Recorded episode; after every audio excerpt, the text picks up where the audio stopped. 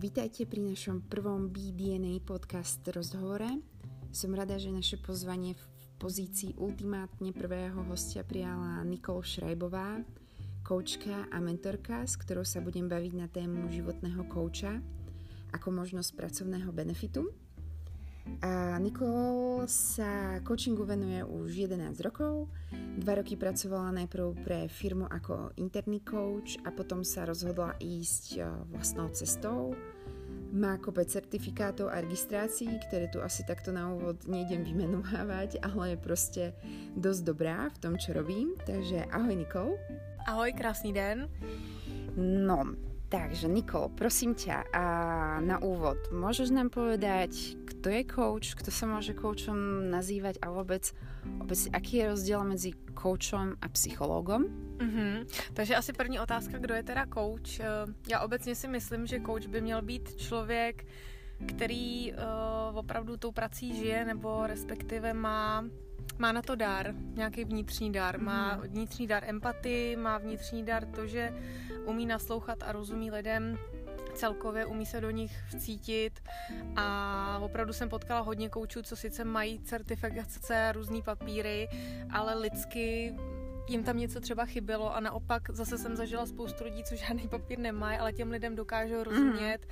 a vlastně jim i jako hodně pomoct. Takže Také přirozené butle ve vrobí, jo? Přesně tak, přesně mm. tak, přesně. Taková přirozenost a někteří lidi to opravdu mají v sobě a já vždycky říkám, jako coach se člověk musí jako narodit. To se mm. málo kdy dá naučit. Naučit se můžete nějakou zkoučovací strukturu, kterou mm. pak s těma lidma jakoby eh, jedeš, ale Není to o tom, že se dá naučit takový ten vnitřní, uh, takový to, jak, jak to říct, prostě nějaká vlastnost, nějaká osobnost, nějaký osobnostní rys, který opravdu z tebe udělá toho dobrýho kouče, který dokáže těm lidem skutečně pomoci. Mm.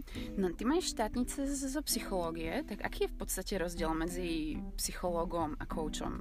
Tam je, tam je velký rozdíl a hlavně v tom, že často se psychologové Uh, prostě s těma lidma zaměřují na uh, věci, které si týkají hlavně jejich minulosti. Aby s nima vyřešili minulost, aby s nima vyřešili věci, které uh, se zaměřují hodně na ty věci, které oni někde prožili v určitých fázích života. Na Češ coach, ten sice tu minulost taky může částečně krátce rozebrat s tím člověkem, ale jeho hlavní cíl je soustředit se na to, co je teď a co může změnit do budoucna. Takže mm-hmm. v tom koučování je to hodně orientovaný na nějaký určitý cíl, který si kouč s klientem jakoby nastaví a zatím si pak společně jdou, takže ta orientace na minulost je v těch ohledech jakoby spíš minimální. Rozumím. A ako spoznám dobrého kouča? Dneska ako každý pozná někoho, kdo pozná nějakého kouča. Mm-hmm čo je takým dobrým identifikátorom, že tento coach naozaj stojí za to a vedel by mi pomoct. Uh-huh, uh-huh. Já si myslím, jako, že v tomhle fungují hodně právě ty osobní doporučení, který uh, jakoby, když si někdo vyzkouší kouče a je s ním spokojený, tak můžou fungovat. Ale myslím si, že i dobrý kouč se dá poznat tím, že já třeba nabízím lidem nějaký ukázkový sezení, aby si mohli opravdu vyzkoušet, jestli ten přístup, který jako je, já mám, takže sedí. Takže lidi by si třeba klidně mohli vyzkoušet nějakých třeba pět takových koučů, aby si vybrali skutečně toho pravýho a mohli eh, si vybrat, s kým chtějí spolupracovat. Jo, takže pro mě je to o tom, že ty lidi si musí osobnostně sednout, a ne každý kouč, který má certifikaci, je uvedený někde v, prostě v nějakém registru koučů, který jsou dneska hrozně populární, tak ne, vám ne, prostě nemusí sednout. I když má tři, 30 registrací nebo 30 nějakých certifikací, tak nemusí to znamenat, že si konkrétně s tím letím člověkem jako hmm. sednete. Takže podle mě je to vždycky o té osobní zkušenosti každého člověka a ten kouč uh, ne, nechci mluvit za všechny, ale prostě osobně mám za to, že ten člověk by si měl vyzkoušet jaký jste nebo jaký služby nabízíte, co, co od vás může očekávat a prostě vás osobnostně poznat, aby se vám mohl svěřit, otevřít a mohli jste společně dojít opravdu k nějakému cíli, aby to bylo efektivní, ta spolupráce. Mm-hmm. A aký je prosím tě rozdíl mezi executive coachom, osobným coachom, business coachom, jako těch prídavných mien coach už má strašně veľa, alebo dokážeme ich nájsť pod různými takýmito charakteristikami. Mm-hmm. Ako to vůbec je to rozdělení? Um, já osobně jako vnímám coaching jako, jako jeden nástroj, který se dá prostě aplikovat na spoustu životních oblastí. Takový ty executive coachové, to je hrozně populární názevovně ve firmách, jako na top management a tak dále. Takže uh, podle mě prostě coaching je jeden, je to, je to určitým způsobem prostě, nebo jsou to určitý nástroje, uh, který ten coach jako používá na různé životní oblasti, ale samozřejmě prostě máme business coaching, relationship coaching, eh, životní coaching.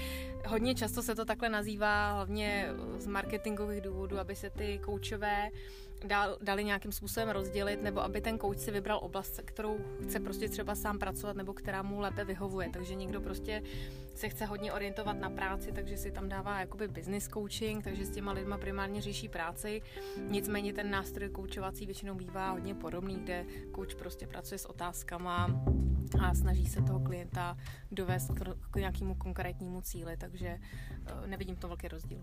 A ty máš jaké charakteristiky? Já jsem, já jsem typicky, jako bych řekla, life coach. I když dělám ve firmách, tak prostě se s lidma zaměřuju hodně na jako život obecně a snažím se s těma lidma jakoby eh, vždycky najít nějaký balans mezi tou prací a tím osobním životem, ale většinou vždycky řešíme ty, ty osobní věci, protože tam to vždycky začíná. Mm-hmm. A jaké jsou tvoje zkušenosti v působení, s působením vo firmách? Uh, já jsem velmi jako příjemně překvapená, protože prostě z, z, jakoby z, s těmi lety, co jsem byla jakoby ve firmách předtím, tak uh, stále víc firem si myslím, že jako má od, víc otevřený oči a snaží se svým zaměstnancům nějak pomoci a jako třeba ten coaching se dá využít prostě jako určitý benefit eh, ve firmě, takže já, když se podívám zpátky, tak čím dál tím víc třeba pracuji s firmama, který právě ten coaching využívají jako určitý, určitý výhody nebo určitý benefity pro svý zaměstnance a snaží se jim nějakým způsobem ulehčit třeba tu, ulehčit tu spolupráci. Takže pro mě osobně jakoby je to super překvapení, protože ty lidi uh, si myslím, že dokážou čím dál tím víc jakoby uh, využít něco, co je tady na trhu a prostě to zprostředkovat uh, svým lidem. Uh-huh. Takže je to tak, že prostě jako ten osobný a pracovný život je strašně prepojený. Jako prácu si nosíme domů, do práce zase nosíme naše to emočné nastavení, takže používat kouča v zamestnaní jako nějaký benefit, čo zamestnávateľ poskytne ľuďom, aby sa dali do poriadku emočně mm-hmm, a tím mm-hmm. pádem budu dobře performovat aj pracovně. Přesně. Je ta správná cesta. Jo, to je jako, já, já jsem teďka prostě za dva roky zpátky prostě jsem spolupracovala třeba takhle s třema firmama, který to využívali a tam ty výsledky opravdu byly viditelný v tom, že ty lidi, když se vyklidní, tak eh, dokážou opravdu v té práci odvíst jako perfektní výsledky. A když prostě umějí pracovat i s tím osobním, tak to pracovní potom jde s tím jako ruku v ruce, takže když ty lidi jsou v klidu, když prostě si umí jakoby nějakým způsobem nastavit, co je pro ně důležitý, co není, tak uh, dokážu ten mozek opravdu zafokusovat na to, co je prostě důležitý a, a těm zaměstnancům potom, jakoby, nebo zaměstnavatelům vrátit potom i to, jakoby, co do nich investovali v rámci koučování, protože vždycky říkám, coaching jako nebrat jako vyhazování peněz, ale spíš investice do těch svých lidí. Uh-huh. A formálně, ako to funguje? Ten zaměstnávatel v podstatě len zprostredkuje těba jako kouča svým lidem a potom si to už řešíte spolu, alebo si tam jako trvalý benefitný nástroj, jak to takto můžem povedať. jako, jak, jak jde, v různě, různě ve firmách jsem třeba jakoby vedena jako prostě možnost, kterou v uvozovkách lidi můžou mhm. využít, mm-hmm. když je potřeba, že si sjednáváme dopředu třeba nějaký schůzky, ale přesně eh, třeba to také, že máme prostě nějakou dlouhodobou spolupráci a a zaměstnavatel nebo HR pracovník prostě vidí, že nějaký zaměstnanec prostě není úplně ve formě nebo si řeší dlouhodobě nějaký osobní nebo pracovní věci, tak potom třeba volá mě a říká prostě máme tady holčinu potřebuje pomoct s tím a s tím a pojďme, pojďme to společně nějak řešit, takže potom já už opravdu si dělám ty klasické sezení one to one, jeden na mhm. jednoho mm-hmm. a pracujeme vlastně ke spokojenosti obou stran. Ako dlho trvá taká spolupráce? Ako je to niečo také nárazovejšie, alebo skôr priebežně a dlhodobo? Záleží, co se řeší, jakoby, jaký, jaký je ten problém. Když je prostě něco složitějšího, tak ten coaching může prostě trvat třeba čtvrt, půl roku, než jakoby se tomu mozku něco přeskládá tak, aby mohly být, aby, aby byly vidět nějaký změny, ale ty změny jsou ve finále vidět opravdu třeba už po dvou sezeních, kdy ty lidi jakoby chtějí pracovat, musí chtít pracovat, to je základ. Jako taky jsem se setkala s tím, že zaměstnavatel mi řekl, pojďme tady spolupracovat a když ten koučovaný nebo ten potenciální koučovaný prostě nechce být koučovaný, tak já ho prostě jako nemůžu k tomu donutit. Takže tam je potřeba, aby tam byla motivace na obou stranách, že ten klient neboli ten zaměstnanec třeba chce, opravdu chce tu změnu a chce jí dělat, chce jí projít se mnou. Jo, takže to je, to je jako důležitý aspekt, když ten člověk nechce, tak prostě se nic nezmění. Takže tak, jako mm-hmm. to, je, to je strašně důležité. Dalo by se povedať, teraz jako zo všeobecné, že služby koučov využívají skôr manažery, takí tí ľudia, ktorí sú aj v pracovnom hľadisku ako zvyknutí byť, uh, pracovať na sebe a byť poháňaní ďalej, takže sa chcú zlepšovať aj osobně, alebo alebo nie? No, já si myslím, že toho kouče může využívat jakoby dneska opravdu kde kdo. Chodí za, mě, za mnou prostě maminky na mateřský a chodí za mnou prostě vrcholoví manažeři. Takže dneska to opravdu není jenom služba jako pro vysoce postavený executive manažery, ale řekla bych, že ten coaching může prostě pomáhat v mnoha různých oblastech od, eh, dá se říct, nějakých partnerských eh, problémů až prostě pro uh, nějaký nastavání rozpočtu ve firmě. Takže opravdu je to o tom, že je to o té specializaci toho kouče, kde se on cítí dobře a kde on chce opravdu pomáhat, nebo s třeba on má osobní zkušenost, kde se mu dobře pracuje. Mm-hmm. A rozumím, že všetky tvoje sedenia s klientami jsou úplně dôverné, ale ak by se dělala tak troška úplně všeobecně a, ani určitě poodhaliť, je nějaká spoločná črta, nějaký problém, který vrcholoví manažery alebo tí úspešní ľudia riešia? Mm. Z čeho mají strach? Mm, já si myslím, jako, že eh, častý problém, co jako manažeři nebo celkově jako by tyhle vysoce postavený pracovníci řeší, je ten time management nebo vůbec jako uchopení priorit, uh, uchopení celkově času a něčeho, protože oni mají jednu společnou vlastnost a to je to, že většinou mají toho hrozně moc. Jsou zavalovaný kvantama prostě informací, práce a často jako neumějí vyselektovat to, co je pro ně důležité, takže ten kouč je tam pak o to, aby jim pomohl to uchopit a vytvořit si nějaký vlastní systém, se kterým můžou pracovat a rozdělovat si ty priority, umět s tím, uh, umět, umět plánovat, umět rozdělovat, co je a co není teďka důležitý, takže to si myslím, jako, že řeší většina těch manažerů, který prostě mm. za mnou nebo za kolegama chodí. Podarí se to vyřešit? Uh, často jo, když chtějí, tak uh, často je opravdu o tom, že si opravdu musí vytvořit nějaký svůj vlastní systém, protože takový ty všeobecný systémy můžou jakoby někomu fungovat, ale ve směs jsme každý individuální, každý má nějaké individuální potřeby, takže často ty lidi se musí přijít na to společně s tím koučem, co jim osobně nejvíc sedí a ušít jim to tak trošku na míru, protože nejde to paušalizovat vlastně úplně na všechno, nějaký systém všeobecný, který prostě může třeba fungovat, takže je to opravdu o tom, že si vytváří nějakou vlastní zkušenost a pracuje si s tím potom dál ten manažer. Mm-hmm.